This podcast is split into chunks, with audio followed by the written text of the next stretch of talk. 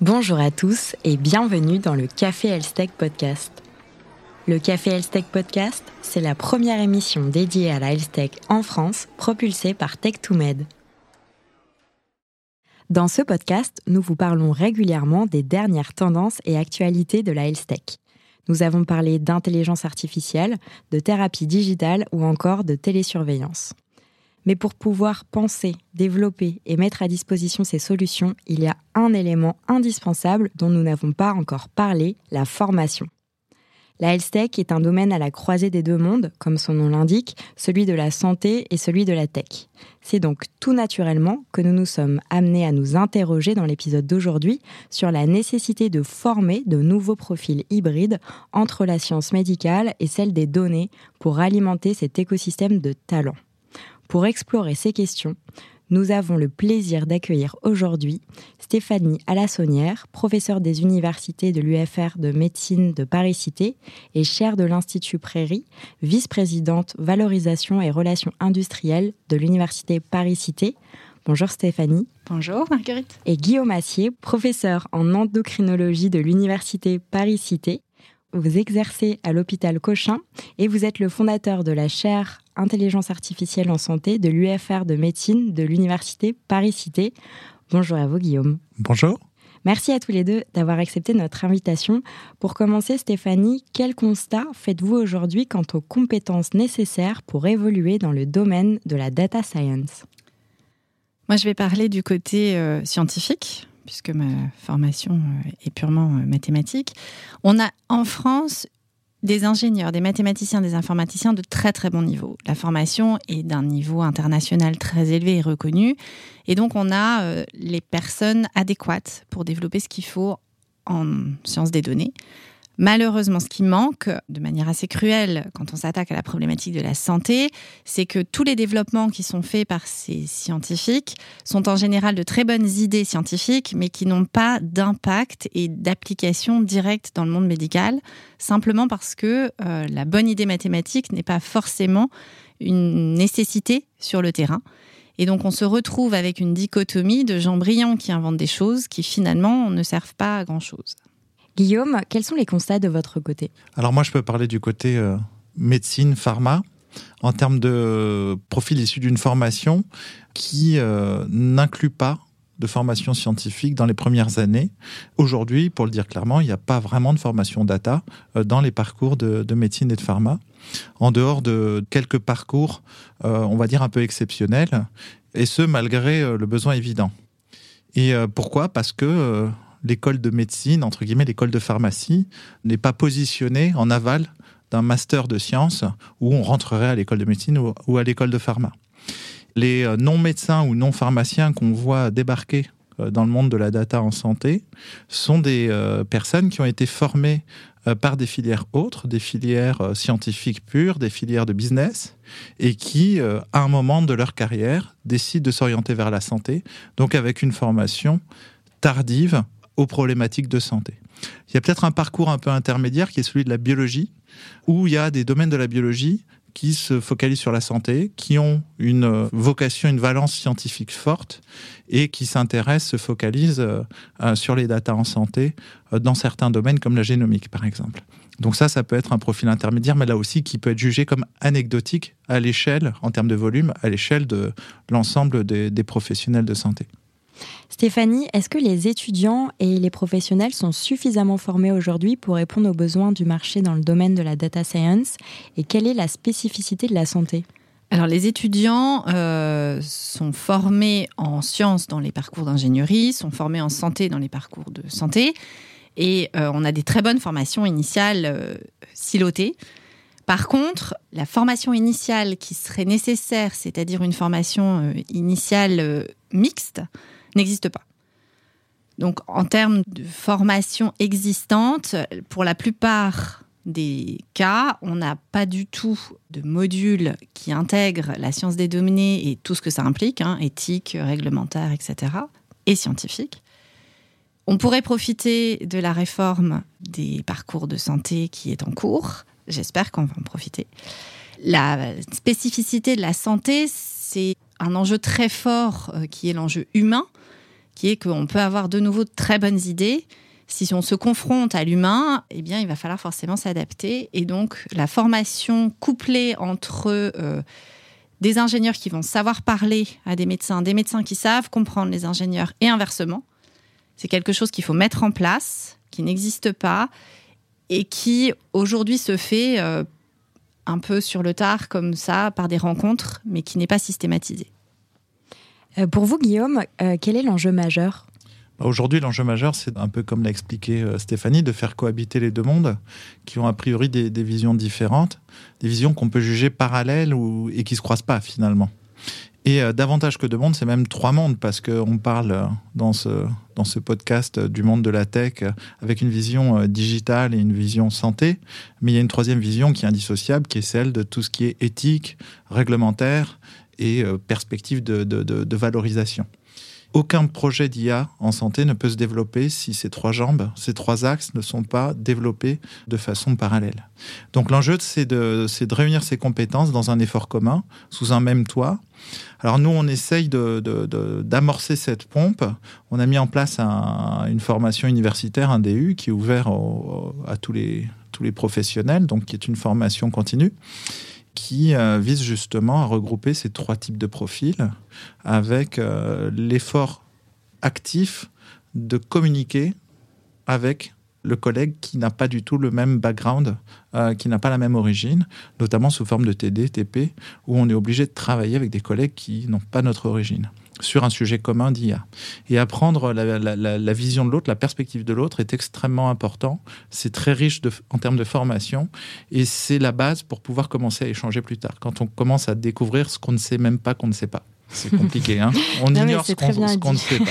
Et donc, euh, on a à ce titre ce, à, l'université Paris-Cité ce, DU d'IA en santé qui est cette espèce d'amorçage à l'interdisciplinarité euh, nécessaire à l'IA.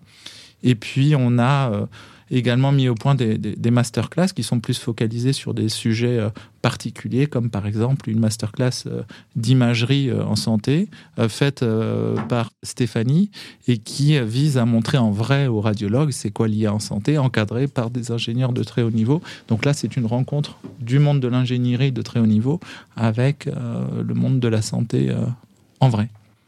Et comment va évoluer le marché de la formation dans les années à venir selon vous? Alors la, formation continue, à mon avis, sera le, vecteur majeur de, la formation en, santé. Euh, d'abord parce que dans le domaine du digital en santé, euh, l'évolution est permanente, rapide, et elle n'est pas future, elle est en cours. Et on ne peut même pas imaginer les développements, les tournants, les virages que, le numérique en santé va prendre dans, tous les aspects de la santé. Donc il va falloir se former au fil de l'eau en fonction de, l'évolution des usages, comme c'est déjà le cas actuellement. Hein. Ce C'est pas le futur, c'est déjà c'est une problématique vraiment actuelle. Donc voilà, les solutions de formation continue probablement vont rester euh, à ce titre essentielles, je dirais pour toujours entre guillemets. Mais euh, il y a un autre aspect, c'est que si aujourd'hui on a un impact sur la formation initiale, il va falloir du temps pour que les nouveaux, les nouveaux formés arrivent sur le marché. Donc euh, même euh, si euh, on envisageait qu'un jour il y ait un premier cycle pour les études de médecine qui soit un cycle scientifique, où il y ait euh, de l'algèbre linéaire, des choses de mathématiques assez, assez basiques, entre guillemets, pour, pour aborder les datas de façon, de façon très rigoureuse, et qu'ensuite ces, personnes formées sur un volume conséquent quand même, hein, deviennent ensuite des médecins, bah, il faudrait le temps de former des médecins, c'est-à-dire plus de 10 ans. Et euh, donc, euh, on n'est pas prêt de les voir venir, euh, ces doubles profils, on va dire, à grande échelle. Même si, alors tout n'est pas noir, hein, on voit émerger quand même des, une évolution dans la formation médicale, on va dire, générale, qui est celle de l'émergence de parcours data. C'est-à-dire qu'aujourd'hui, on propose pour des médecins ou des pharmaciens des parcours en master qui soient plus des parcours de biologie, où on va aller dans un laboratoire euh, cultiver des cellules ou, étudier des souris, mais des parcours data, c'est-à-dire le, master sera un, master data et le sujet euh, de master et éventuellement de thèse derrière sera un sujet de traitement des données à la sauce euh, big data. Voilà, donc, donc ça, c'est des choses là, là qui sont déjà en place. Ces masters recrutent de plus en plus et c'est des parcours on va dire, euh, euh, notamment pour l'hospitalo-universitaire, c'est-à-dire la, formation qui amène vers, euh, vers la formation des, enseignants en, en, médecine et en pharmacie. C'est des parcours qu'on commence à voir émerger, et là, c'est en cours. Stéphanie, quels sont les principaux challenges pour améliorer la formation dans le domaine des data science? Je dirais que le premier challenge, ça va être euh, convaincre les praticiens hospitaliers, euh, publics-privés, euh, je ne fais pas de différence, de l'intérêt de la formation. Parce que, comme le dit Guillaume, on va avoir un temps long à envisager avant que ceux qui auront eu une formation initiale incluant ces notions de traitement de données arrivent et commencent à pratiquer. Pendant ce temps-là, il faut que les autres soient formés et il faut les convaincre de se former. Alors on a euh, toujours le petit groupe de geeks euh, qui euh, est médecin mais qui aime bien, comme Guillaume d'ailleurs, hein, c'est pas une critique, au contraire, qui aime bien mettre les mains dans les données, traiter, regarder, etc. Donc là il y a toujours des petits groupes et il n'y a pas de classe d'âge, hein. c'est-à-dire que les appétents sont pas juste les jeunes ou ou une autre classe d'âge particulière. Et mais il y a quand même aussi les réfractaires. Et ceux-là, pour qu'ils l'acceptent, il va falloir les, convaincre de l'utilité de la formation pour utiliser les nouveaux outils qui débarquent dans leur quotidien de praticien. Donc ça déjà, savoir convaincre, c'est un, gros challenge. Après, euh, réussir à former tôt, donc ça veut dire réformer complètement le parcours, comme l'a mentionné Guillaume, avec un socle solide dès les premières années, le moment où les étudiants sont les plus euh, perméables à l'apprentissage, ça va être un, gros sujet. Et alors, euh, de nouveau, il y a quelques petites initiatives qui sont nées et qui commencent à devenir euh, populaires. On a à l'Université Paris-Cité un double cursus médecine-sciences, c'est l'équivalent du MD-PhD aux États-Unis, justement, où euh, on a des étudiants qu'on forme à la fois en médecine et en sciences. Et dans ce, cette filière, ce double cursus médecine-sciences, on a un track intelligence artificielle où ils apprennent véritablement ce que c'est que euh, le machine learning, euh, la computer vision, etc. Et ces, ces, modules sont faits par des personnes qui ne sont absolument pas en lien avec la santé, c'est-à-dire euh, des, professionnels de la science des données, mathématiques et informatiques. Donc on a déjà quelques petites choses qui sont faites, mais de manière ponctuelle pour former des petits groupes d'élite L'idée va être maintenant de réussir à passer euh, à la maille suivante, c'est-à-dire euh, passer à l'échelle d'une promotion euh, quasi complète. Et ça, il faut aussi réussir à convaincre les étudiants eux-mêmes de l'intérêt que ça aura de prendre ces parcours-là pour envisager leur pratique clinique. Parce qu'en général, s'ils sont arrivés en médecine, c'est qu'ils n'avaient pas envie de faire des maths ou pas envie de faire de la physique ou de l'informatique. Et donc leur dire qu'en fait, euh, les deux mondes peuvent coexister et c'est comme ça que ça c'est mieux pour eux et leur pratique, même clinique devant le patient, euh, ça va être aussi un challenge. Et puis la dernière chose euh, qui est un peu liée finalement, c'est former en interdisciplinarité. Et, de nouveau, c'est faire parler ensemble les gens qui, a priori, ne, sont pas faits pour vivre dans le même monde. Là, on a parlé de la formation des, des personnes, enfin des futurs personnel euh, de la, de du monde de la santé. Mais à l'inverse, il faut aussi euh, former les ingénieurs à la spécificité des données de santé. Qu'est-ce que c'est? Qu'est-ce qu'on peut faire? Qu'est-ce qu'on n'a pas le droit de faire? Où est-ce qu'elles sont? Quels sont les, les, traitements qui vont être possibles, etc. Et puis, les questions qui sont d'intérêt. C'est-à-dire qu'il euh, y a des questions qui sont très intéressantes en, on va computer vision, donc en vision par ordinateur, qui est vous avez un chat dans une vidéo, il faut suivre le chat. Alors vous allez dire, ça sert à rien. Bah si, ça sert à quand il y a un véhicule autonome qui arrive à détecter un chat et qui arrive à suivre sans qu'il écrase le chat. Mais en fait, ça, suivre un chat dans, une vidéo, ça sert absolument à rien en médecine, sauf si on arrive à transposer à, eh bien, en fait, j'ai un fœtus qui bouge, je suis en train d'essayer de récupérer une information, un phénotype quelconque, le bébé bouge, donc j'ai une vidéo, donc je cherche à capturer le truc qui est en train de bouger pour le mesurer correctement.